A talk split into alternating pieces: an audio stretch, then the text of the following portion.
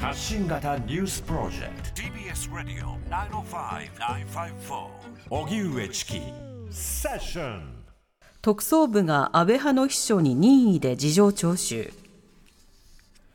自民党の派閥の政治資金パーティーをめぐる問題で東京地検特捜部が最大派閥安倍派の議員の秘書を任意で事情聴取したことが分かりました。安倍派の政治資金パーティーでは各議員が集めたパーティー券の収入が割り当てられたノルマを超えると派閥から議員に戻すキックバックが行われていました。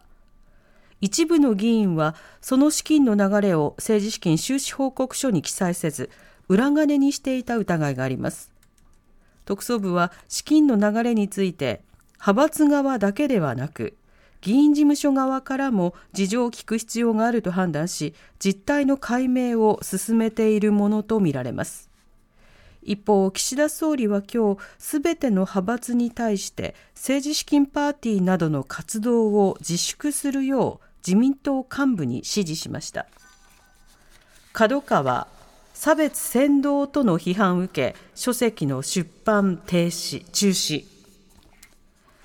出版大手KADOKAWAは昨日夜来月24日に発売予定だった書籍あの子もトランスジェンダーになった SNS で伝染する性転換ブームの悲劇の出版中止をウェブサイトで発表しました。この書籍は2020年にアメリカで刊行、その翻訳本として出版が発表されると SNS などを中心にトランスジェンダーの差別を扇動すると批判が相次いでいました。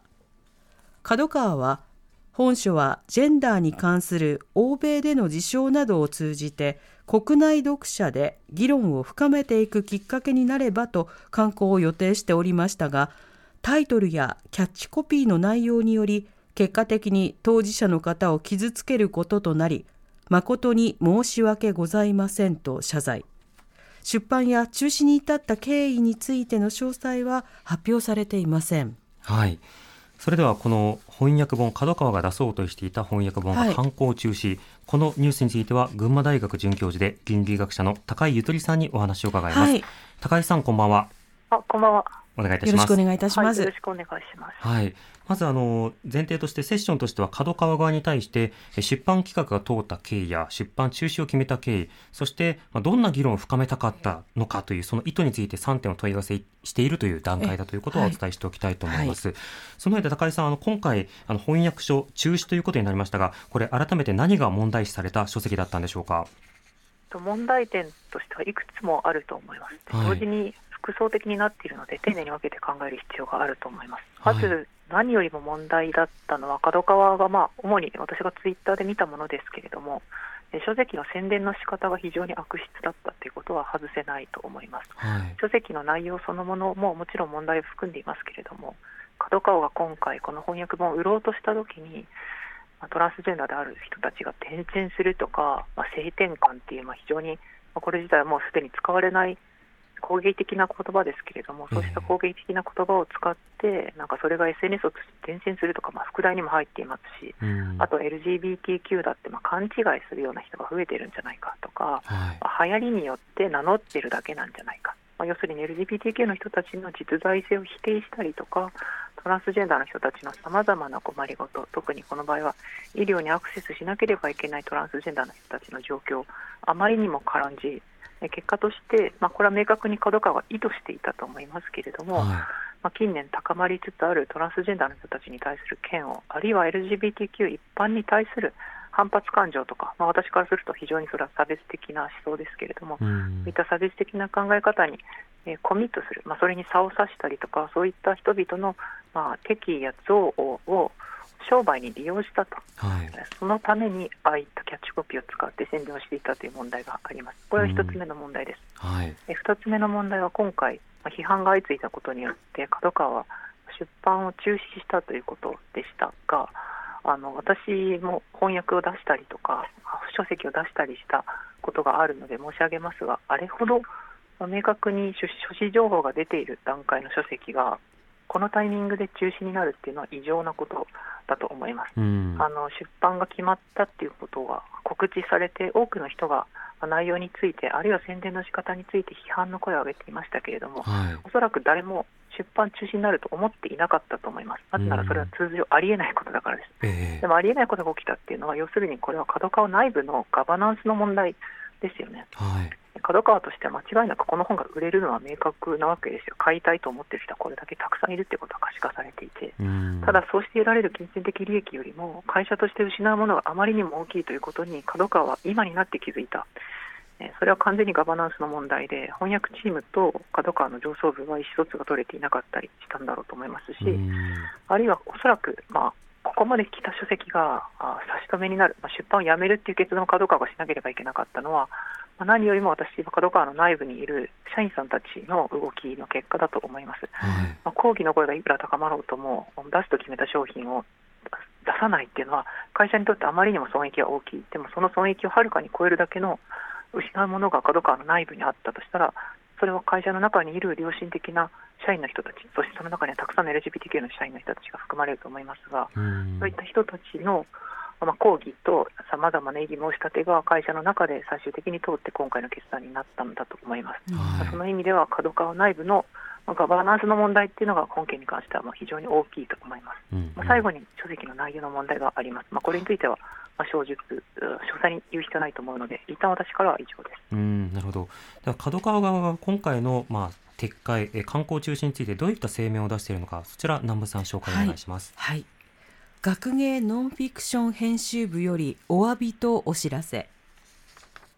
来年1月24日の発売を予定しておりました書籍、あの子もトランスジェンダーになった、SNS で伝染する性転換ブームの悲劇の刊行を中止いたします。刊行の告知直後から多くの方々より本書の内容および刊行の是非について様々なご意見を賜りました。本書はジェンダーに関する欧米での事象等を通じて国内読者で議論を深めていくきっかけになればと刊行を予定しておりましたが、タイトルやキャッチコピーの内容により結果的に当事者の方を傷つけることとなり、誠に申し訳ございません。皆様よりいただいたご意見の一つ一つを真摯に受け止め、編集部としてこのテーマについて知見を積み重ねてまいります。この度の件につきまして重ねてお詫び申し上げます。2023年12月5日、株式会社KADOKAWA、学芸ノンフィクション編集部。はい、KADOKAWA側の声明、今紹介しましたけれども、この声明文については高井さん、どうお感じになってますか？声明文に関しては、正直何を謝っているのかわからないとは思いました。声明文そのものの内容もそうですけれども、個人的には編集部がきちんと前に出て責任を取るべきところで、編集部がきちんと前に出ないで当事者を矢面に立たせるような文章になっているっていうのが非常に良くないと思います。これだけ読むと、要するに抗議をした人たちがいて、傷ついた人たちがいて、タイトルやキャップによって傷つけたことだけを謝罪をしていると思うんですけれども、私としては最初に番組として会社に取材を申し入れた時にもあったように、どういう経緯でこの企画を通して、この企画を通して出版することによって何がしたかったのかっていうのを編集部は説明する責任があると思います。すでに原書が英語で出ていて、多くの批判が寄せられていて、これは医療に関する本であるにもかかわらず、非常に不確かな断定を含んでいたり、トランスジェンダーの若者に対して偏見や差別を煽るような枠組みで基本的に書かれているので、たくさん批判があるんです。KADOKAWAの編集部だってそれは知っているわけですよ。知った上で出していて、SNS であのような煽り文句を使って反トランスジェンダー的な感情を利用して商売をしようとしたのは、はっきり明確で、KADOKAWAが謝罪すべき点があるとすれば、そういった一連の行動すべてだと思います。宿題がどうであったとか、ツイッターの文句がどうであったっていうのは、そういったKADOKAWAの一連の出版の姿勢全体が生み出している、一つの表面に現れているものに過ぎない。そのキャッチーな言葉とか SNS の文句が人を傷つけたっていうのを誤っているのは、謝罪すべきポイントを間違っていて、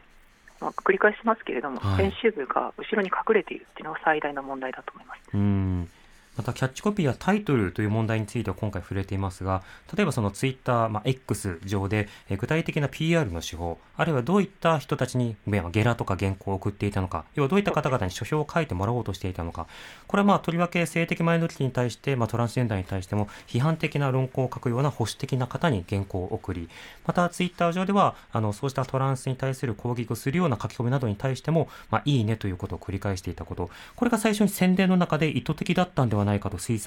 測できるような、そうした背景にも高井さんなるわけでしょうか。そうですね、編集部が一体誰を顧客にして、どのような政治的主張に訴えかけるためにこの翻訳を出そうとしたのかっていうのは、そういった姿勢からは明白で、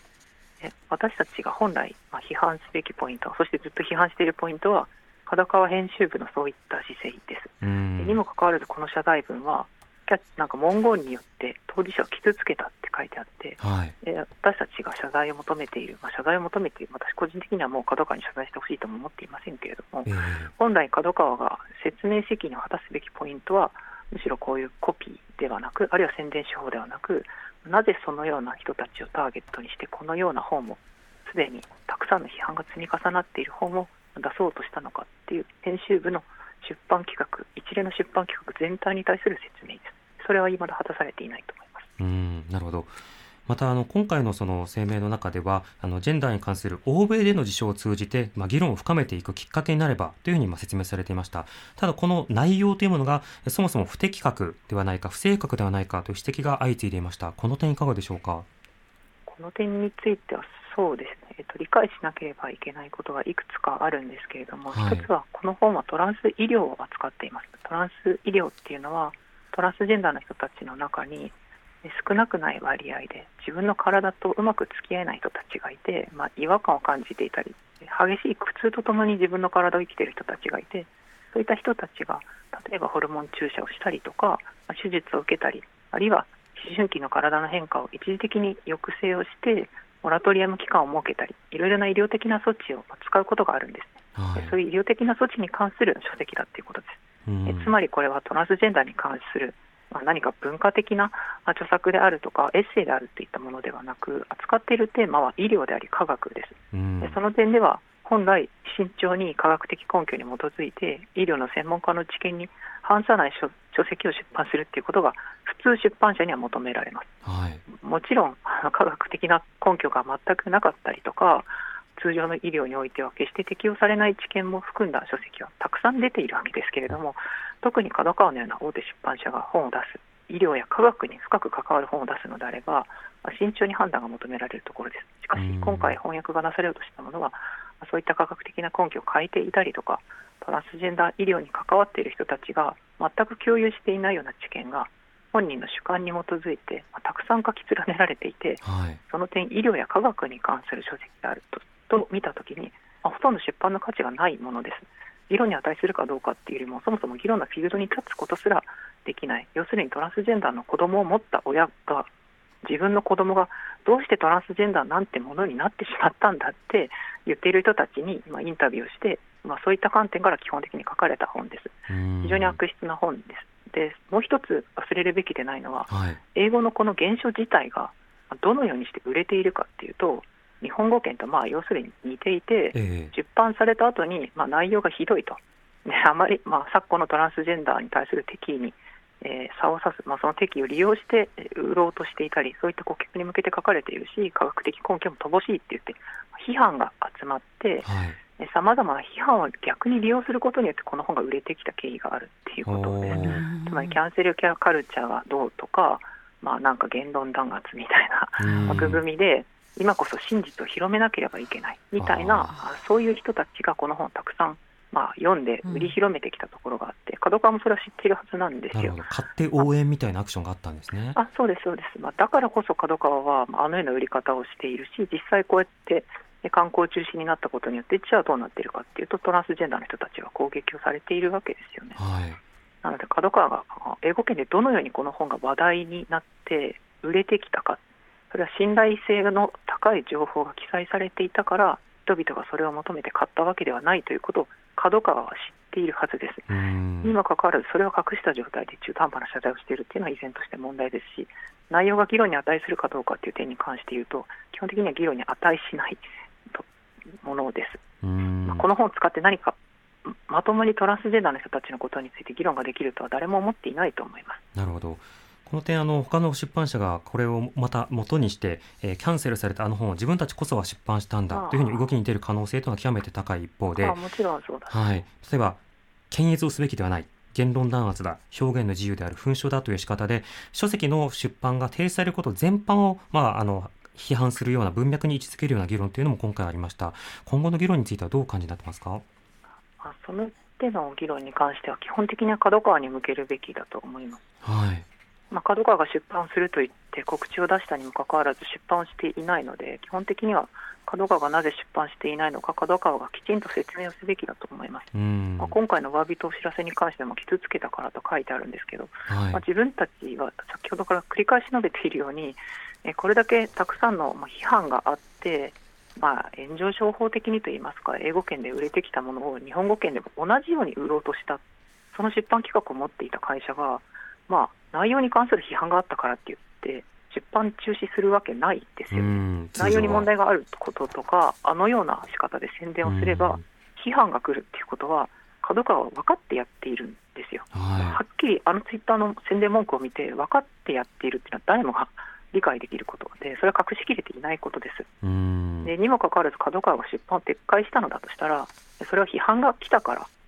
撤回しているわけではないですよね。なるほど。利益が出ることは明白ですし批判も織り込み済みで出版しているので、はい、ですから今回出版中止に至ったのだとすればそれは批判した人たちが中止させたのではなくKADOKAWAがどこか譲れないところがあって出版をやめるという決断を、会社がしたということですから、説明責任というか内部のロジックを知っているのはKADOKAWAの人間だけなので、それは言論弾圧かどうっていうのであればそれは会社の内部のガバナンスの問題として言うべきことだと思います。もちろん会社の内部の力関係として翻訳出版を行っているチームと、上層部とあったとして、上層部が、理由もなく、自分たちの部下に当たる人たちの仕事を潰しているのであればそれは会社のガバナンスとしては問題だと思いますけれども、それは一般に広く表現の自由とか出版の自由と言われているものとはまた少し位相が違っている問題ですし、だとすればなおのことを、もしそういった事態であったとすればそれはKADOKAWAの上層部に批判を向けるべきポイントだと思います。なるほど。KADOKAWA側に対して今取材で質問を投げかけていますので回答があり次第番組でもお知らせしたいと思います。高井さんありがとうございました。すいません、ありがとうございました。群馬大学准教授の高井ゆとりさんにお話を伺いました。 TBS Radio 荻上チキセッション TBS Radio 905-954